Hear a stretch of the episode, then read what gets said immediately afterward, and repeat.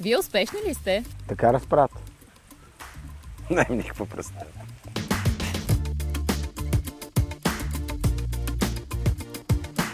Какви бяхте преди успехи?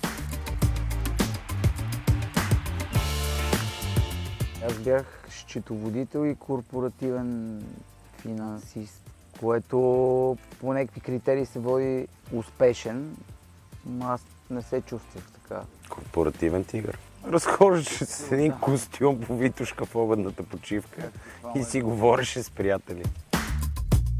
Аз бях съдържател на китайски ресторант в София, където сега се помещава by the way. Как се събрахте двамата? Отидох да го помоля за малко пари на заем, които ми бяха необходими. Той ми каза, че трябва да види бизнес плана. А мене ми бяха необходими е са веднага. Колко бяха парите, които трябваше? Не, не помна. Нещо порядъка на примерно 4000 долара или нещо такова. За by the way. За by the way, да. Да, дали ги накрая? Е, да, да, да ги естествено. Помъчи ли го малко преди това? Не, никога. Никога не- от дете не не ме е мъчил. От дете не ме е мъчил. Поне аз не помня да съм го мъчил нарочно. С колко пари започнахте? Минус. Минус много. То, то нямаше край това. Заеми ли бяха? Заеми. От приятели или от банки? заеми банки. Тогава нямаше банки. В смисъл имаше, но ние не, не бяхме достатъчно автентични за пред банките тогава. Сега сме по-интересни. Последните съоръжения, които липсваха на бара, хладилниците, в които трябваше да се наредат някакви неща. Имах тогава една Honda Civic.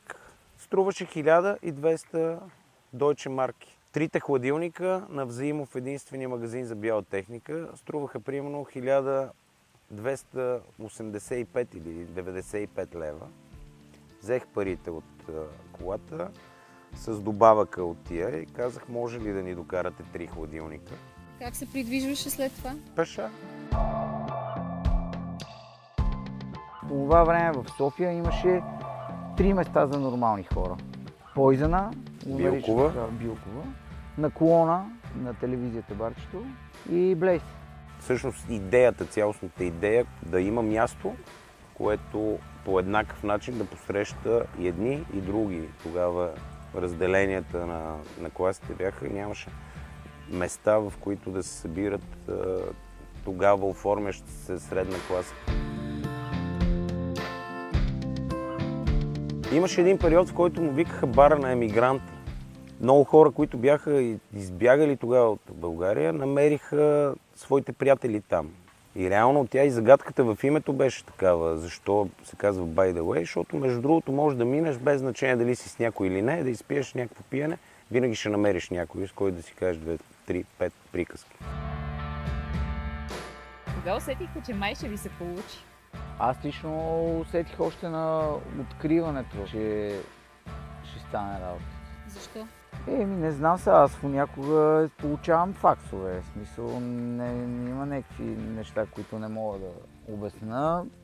Не, шегувам се. В смисъл, хората, които се събраха, вайба, нали, настроението, което се получи тогава още на, на отварянето през 2001 година, по някакъв начин на мен вътрешно ми стана ясно, че ще го бъде това нещо. Аз тогава гледах други неща. Гледах нещата да се случват. Защото освен това да, бъдат събрани тия хора на едно място, ос- освен всичко останало, те трябва да усетят посланието, което е подготвено.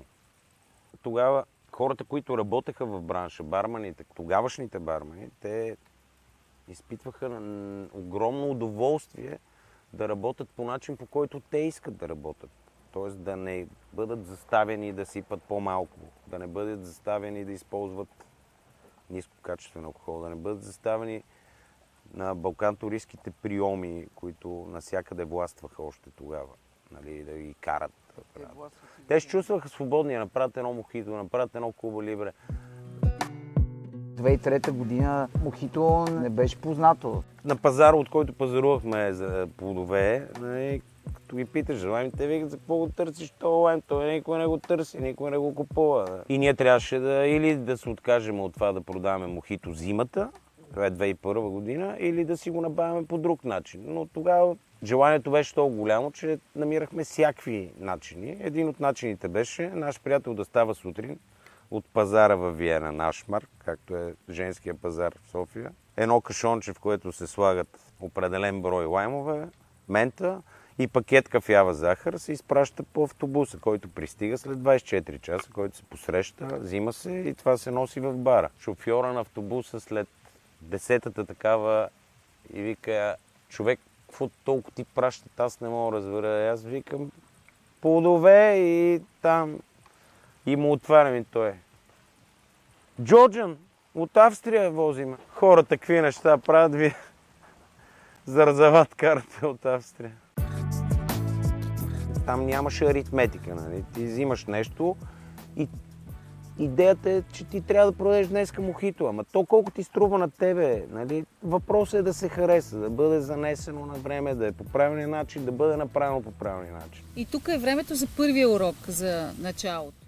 Опитахме се и доказахме и на себе си, и на хората, че ако имаш желание, намираш начин да го направиш. Без значение какво ти коства, какво ти струва. Те ни проверяваха ежедневно, което генерираше оборот. Те идваха да видят, е, не може и днес да има пак мохито. Ние вчера изпихме лаймовете. Може, защото трябва да се пристига в 9 сутринта. Почнахте ли да давате и на другите заведения? Не, о, о, обаче успяхме да договориме пазара да купува и лаймове и зимата. И те така почнаха да, да взимат всички.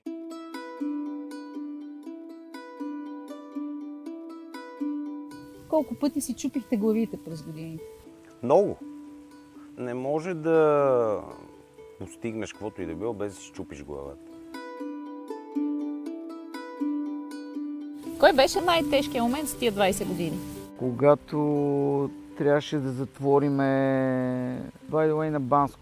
Аз там бях вложил доста сантименти. Не вървеше както на нас не си искаше и просто взехме такова решение с оглед на това, че идваше и криза и така нататък. В крайна сметка това се оказа правилно решение. Тоест урока какъв е? Когато ти се наложи да се свиеш, е хубаво да се свиеш, за да оцелеш. Няма смисъл да слушаш егото си, да държиш на всяка цена, да запазиш статуквото. Трябва да си гъвкав и адаптиран.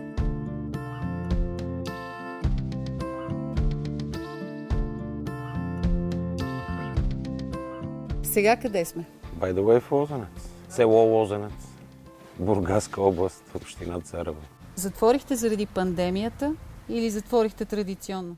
По-скоро заради пандемията. Кога се усетихте какво ще се случи с бизнеса ви?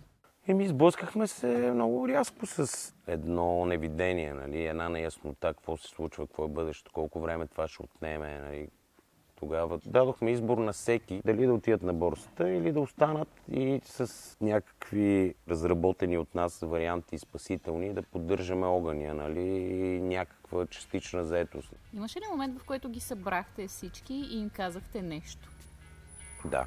Как изглеждаше този момент, как изглеждаше тази среща? Какво говорихте? Много тъжно. Много тъжно. В смисъл, тъжно в смисъл да видиш в очите на тия хора тоталната неяснота, защото ние се грижиме за нашия персонал като, като семейство. И това е на една обща маса, все едно сме седнали и ти казваш, вижте сега, тук ние ще ядеме каквото има за нас, вие трябва да ядете каквото има за вас. Ако искате сме на една маса, ако не, от тук всеки нали, трябва да намери неговата си маса и неговото място. Да кажем първата вълна, втората вълна и третата вълна, какво направихте? Първата вълна а, започнахме да, да правиме уикенд, организация за уикендите, в които хората се почувстват по-добре в къщи, защото всички седяха вкъщи. Доставяхме пакети, които включваха напитки по избор, коктейли по избор.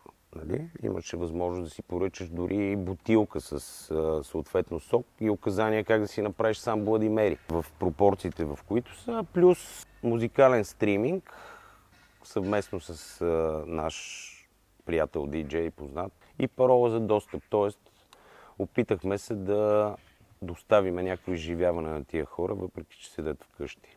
Естествено, доставчици станаха един от управителите, един от счетоводителите от офиса, нали, разнасяха, да, хората, които ни познават от години, звънат, викат. Очудихме се, че счетоводителя дойде да ни донесе нали, това, което сме си поръчали. И така имаше забавни истории, но това беше реалната подкрепа на голяма част от постоянните клиент, клиентела. Те не питаха това скъпо ли, ефтино ли е, може ли, не може ли. Те по този начин изразяха и подкрепата си и запълваха някаква, вероятно, за тях дупка, която се отворила поради факта, че не, не работиме. Е, втората вълна вече бяхме по-подготвени. В смисъл... Втората вълна, да. Тук вече Данчо... Аз лично ще... вече имах ясна визия, че нали, това нещо се повтори. Решихме, че ще работиме на гише, което на, за нас не е Тоест бара изглеждаше е така, затворен и едно гишенце да, е отворено. Те се възползваха да отидат до By the Way да си вземат коктейл и да видят някакви други хора на опашката. Защото, by the way, освен бар е много силно социално място.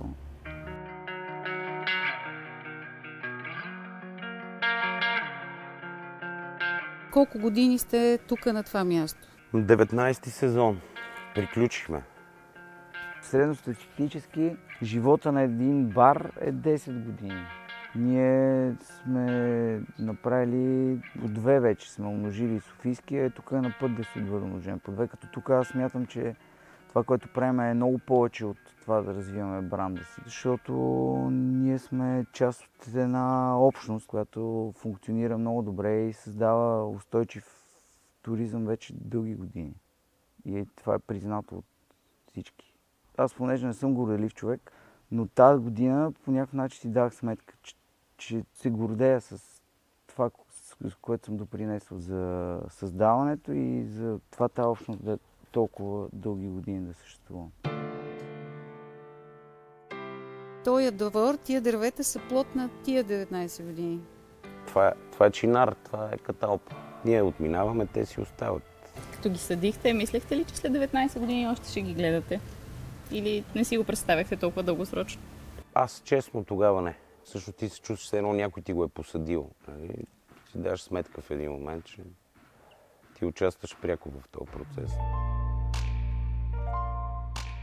Много хора имат идеи, но не стигат до реализация. Какво ще кажете на тези хора, за да започнат? Че никога няма подходящ момент. Ако чакат подходящ момент, никога няма подходящ. Ти само определяш момент. Значи аз първо ще кажа, че а, разликата между това да си на заплата и да имаш собствен бизнес е в това, че дори да се провалиш някой ден като минеш, защото аз имам такива места, в които съм оставил нещо от себе си и винаги когато се върна там след години, видя това нещо и си казвам, ето тук съм се справил добре. Когато си на заплата, няма как да ти се случи това нещо. Дори да се провалиш, ще оставиш нещо след себе си, което не мога 100% да направиш тъпоти, нали. Все нещо хубаво ще направиш. Винаги е много важно мотивацията, с която се започва. Значи, ако мотивацията ти е да печеш пари, това не е окей. Okay. Най-важното е вътрешното чувство, душата, какво ти казва. Не е разума.